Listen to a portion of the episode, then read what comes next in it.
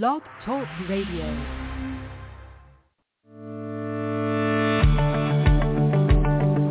Welcome to the Koi Pond and Water Garden Podcast, a podcast for the aquatically obsessed, with your host, Mike Gannon, the Pond Hunter, in pursuit of all things aquatic, bringing you Koi Pond and Water Garden advice straight from the field. The show starts now. All right. What's happening, everybody? Hey, hi, hi, hey, welcome to the Koi Pond Water Garden Podcast, a podcast in the pursuit of all things aquatic. Koi ponds, water gardens, anything aquatic. It's all good. I'm your host, Mike Gannon. I'm a pond professional of twenty-five years, bringing you my experience straight from the field. I share with you the best information I can about anything pond related, and I base that information I share with you on my direct experiences. If it's not coming from me, then I'll have another expert on this show to give you the good news. So welcome, everybody. This is episode seventy-seven, and it is brought to you by That Pond Place. That Pond Place is a koi pond, water garden, and water feature destination located in the beautiful highlands of New Jersey in Stewartsville at twenty-six fifty-six Route fifty-seven, Stewartsville, New Jersey. That Pond Place has beautiful aquatic plants, a huge selection of aquatic uh, fish, aquatic fish, come on, of koi, koi fish, goldfish, you name it, pond fish. How about that? That Pond Place is a destination location, absolutely beautiful for all your pond supplies, everything you need. I mean, really beautiful aquatic plants, beautiful fish, all the things that you need, whether it's water treatments or equipment or fish food, whatever it is, even some really cool decor and art pieces and some quirky stuff there at That Pond Place. So go and check it out, twenty-six fifty-six Route fifty-seven. Stewartsville, New Jersey, nine oh eight, three two nine, six one seven six, That Pond Place. I've been doing a run of podcasts here on the Koi Pond Water Garden Podcast that are intended, and my intention is towards the conservation aspects of pond keeping. And each podcast is focusing on a particular set of critters. And the topic of this particular podcast, I've been batting around for a while and finally put it together. What the heck was that? And finally got everything put together for you. Um, batting around. Clever. Um, in this episode, we're flying high. And I do emphasize high. With the bats. Batty bats. No, no, no, no, no, no, no, no. Bats and ponds. So, yeah. Uh, we're going to cover bats, bats and your backyard pond. I plan to argue why ponds are a critical tool in bat conservation. So let's get into it. Um, bats, I feel, are a really misunderstood creature. Um, one of those creatures that some find beauty in and some are stricken with fear. Bats have been deep within the human psyche since antiquity. Uh, they're even mentioned in the Bible. Funny enough, uh, when they are mentioned, they are also mentioned along with heron and storks. Water birds. Talked about those before on this show. Bats are mentioned in Deuteronomy fourteen. In that chapter, some dietary rules are being laid out about what can and cannot be eaten, what is clean and unclean to eat. Among the unclean are bats. So don't eat them. You will make God angry. If you take any way from this podcast, please let it be that you should not eat bats. And look what happened last time someone ate a bat, a worldwide pandemic. I mean, come on, people. Don't eat bats. How about that? Look what happened last time. I mean, you know, I say that in jest, you know, kind of. In reality, bats are eaten in many different cultures, and it's said that they taste like pollo, chicken. In more recent times, bats are still vilified in many ways. And, I mean, we just saw it on a global scale where bats were blamed for a pandemic Um, in our collective fascination with bats, it still tends to represent them darkly. We equate them to vampires and the occult. Batman, everybody knows Batman. Superhero, but something dark about him all the same. When I was a kid, uh, I lived in Georgia for a minute, and we had lots of bats there. And the belief among us kids was that if you mess up your hair and whistle loudly, that a bat would fly into your hair to try and make a nest. Now, I was in first grade at the time. It made perfect sense to me. It still does, actually. Um, so anyway, many people don't like bats. They are scary. They are ugly. They want to drink your blood. And then there are those that find beauty in the bats. I do. I think they're super cool. They're dope. Dopey bats. I've actually been trying to establish a bat colony close to my pond. Um, I, what I did was from, uh, oh gosh, it's like the Bat Conservancy or something like that. I got three bat houses. They're like official bat houses. I put them up um, two years ago now, but no one has moved in yet. No bats. There's plenty of vacancy.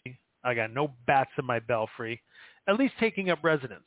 I do have bats that come into my yard, um, but I'm using conservation practices to lure them into becoming permanent residents.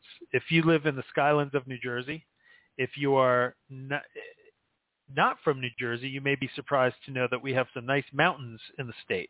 And I live up in them hills. Every year I have bats that come and spend time hunting on my property. The coolest thing that I've witnessed firsthand are these bats using my pond. And it's not like I have a huge pond. It's about, you know, twenty-six by twelve, somewhere around there. I have a sitting area by my pond. And while out there one evening enjoying the wonders of nature, a bat, and maybe maybe two, were skimming my pond. It was awesome. It was like really awesome to see. It was kind of like something I caught out of the corner of my eye, and I'm like, what the heck is that? Uh, but to actually see the bats directly using the pond was very exciting for a guy like me. Uh, I was seeing conservation come to life right before me. So bats are mammals. Bats are the only mammals that are capable of sustained flight and are actually more agile in flight than birds. With more than With more than, um, I keep hearing a beep. Are you guys hearing that? With more than thirteen hundred species of bat, you'll find all sizes and colors. The smallest bat coming in just over a six-inch wingspan, while the largest bat sports an impressive five-foot wingspan. That's a big bat. That's pretty cool. Um, keep it pondy. Yeah, I will. I will. Uh, So they have that five-foot wingspan. And bats are nocturnal. I usually see them just after the sun has dipped below the horizon. Some bats migrate. Some hibernate in a state of torpor, much like our fish. You can find bats in caves, in trees, in buildings, and houses. They mostly live in colonies, some bat colonies being actually very famous and tourist attractions. For example, down in Austin, Texas, where you can catch them swarming out from under the Congress Street Bridge. I was lucky enough to catch that display of battiness, and it was amazing to see. Um, or the Bracken Cave, also located in Texas, closer to San Antonio, where something like fifteen million bats make their home. Bats eat fruit, insects, and yes, blood too. And rumor has it many of them are blind, but, but they're not completely. Poor vision perhaps, but not blind. Um, To make up for that, highly developed echolocation to expertly harvest even the smallest moth from the sky. Bats also exceed in the mosquito eating department, which is a very desirable quality, eating up to their body weight per feeding time. They also devour flies, moths, beetles, termites, bees, caddisfly, and other flies. So why are ponds considered a tool for conservation? How do they connect to bats? Where is that connection point? How does a pond, a koi pond, water garden, water feature benefit bats? So conservation is the protection, preservation, management, or restoration of wildlife and natural resources such as forests and water. Through the conservation of biodiversity, the survival of many species and habitats which are threatened due to human activities can be ensured. Other reasons for conserving biodiversity include se- securing valuable natural resources for future generations and protecting the well-being of ecosystem functions. And conservation can be broadly categorized into two types. There's in situ and ex situ. In situ deals with naturally occurring habitats, species, ecosystems, and those elements of biodiversity, whereas ex situ deals more with conservation, uh, the elements of biodiversity out of their context of natural habitats. So think about zoos, botanical gardens, arboretums, public aquariums, these type of conservation efforts. That's where ponds come into play. Ponds would be ex situ. When when we are adding ponds into the environment where there wasn't one, um, they'll function very much the same way as a naturally occurring pond. So our constructed backyard koi ponds, water gardens are ex situ approach to conservation, where there was once no pond, no water source, no food source, no habitat. There now is. On my property, the bats have found it, probably on many other properties where we've built ponds. I've been building building ponds for twenty-six years around the state of New Jersey and elsewhere. Um, and I'm sure bats have utilized quite a few of the ponds that we've built. My company is called Full Service Aquatics, and what we do is we design, install, um, we maintain, we provide services for koi ponds, water gardens, water features of all types. We build incredible ponds and water features. As a matter of fact, if you ever want to talk about a project, give me a call, nine oh eight, two seven seven, six thousand. Let's talk about it. I don't care where you are. We travel for projects. And my website is full service aquatics dot com. So um, anyway, we're based out of New Jersey. And, you know, the ponds that we built definitely fit the definition of conservation very well. Ponds are providing much of the criteria, which is food, shelter, water, a place to reproduce. Bats will always make their homes close to a water source. It's a requisite. Any bat colony will have a water source close by, if not immediately available.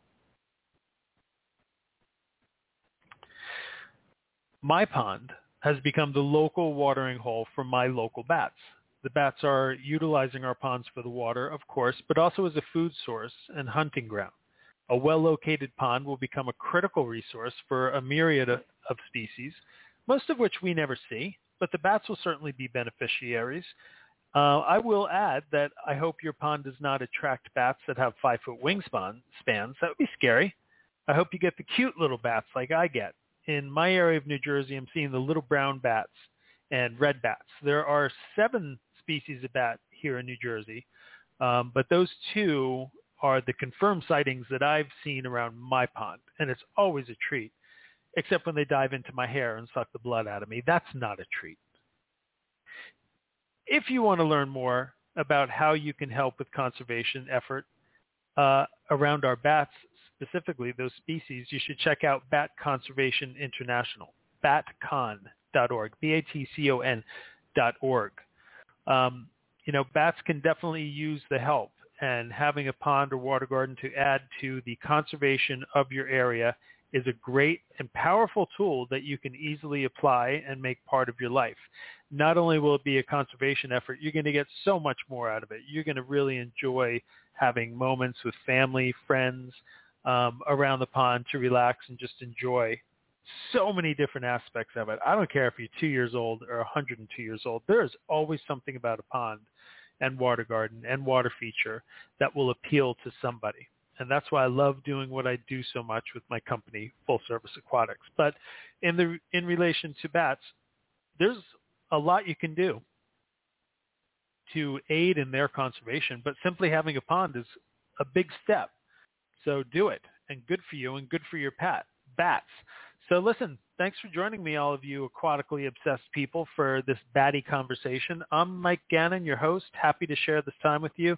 You can find more content from me on Facebook, YouTube, Twitter, and the podcast on iTunes, Blog Talk Radio, or your podcast platform. Of So I'm very happy to have spent this time with you guys. And remember, this is brought to you by That Pond Place. That Pond Place is a destination location for koi ponds, water gardens, and water features located in beautiful Stewartsville, New Jersey on Route fifty-seven, twenty-six fifty-six Route fifty-seven That Pond Place, koi ponds, water gardens, water features, beautiful aquatic plants, colorful, friendly fish, pond supplies, and all sorts of great stuff for you pond-keeping, aquatically obsessed, freaky people.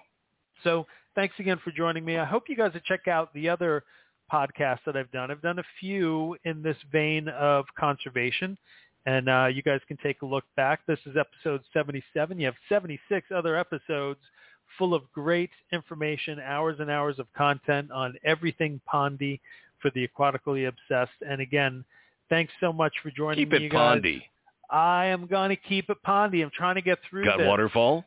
Uh, yes, I do. So thank you for being here, everybody. And I look to, forward to catching up with you next time. Keep right it pondy. Here on...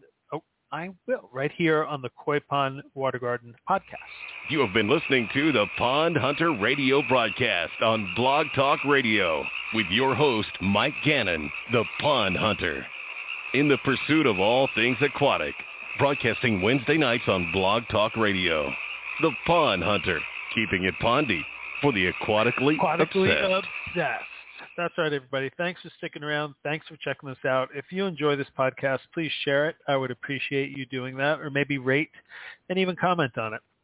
I'm Mike Gannon. I will catch you guys next time. Until then, be good to the people around you. Take care of yourself and enjoy the pond keeping lifestyle. Peace, everybody.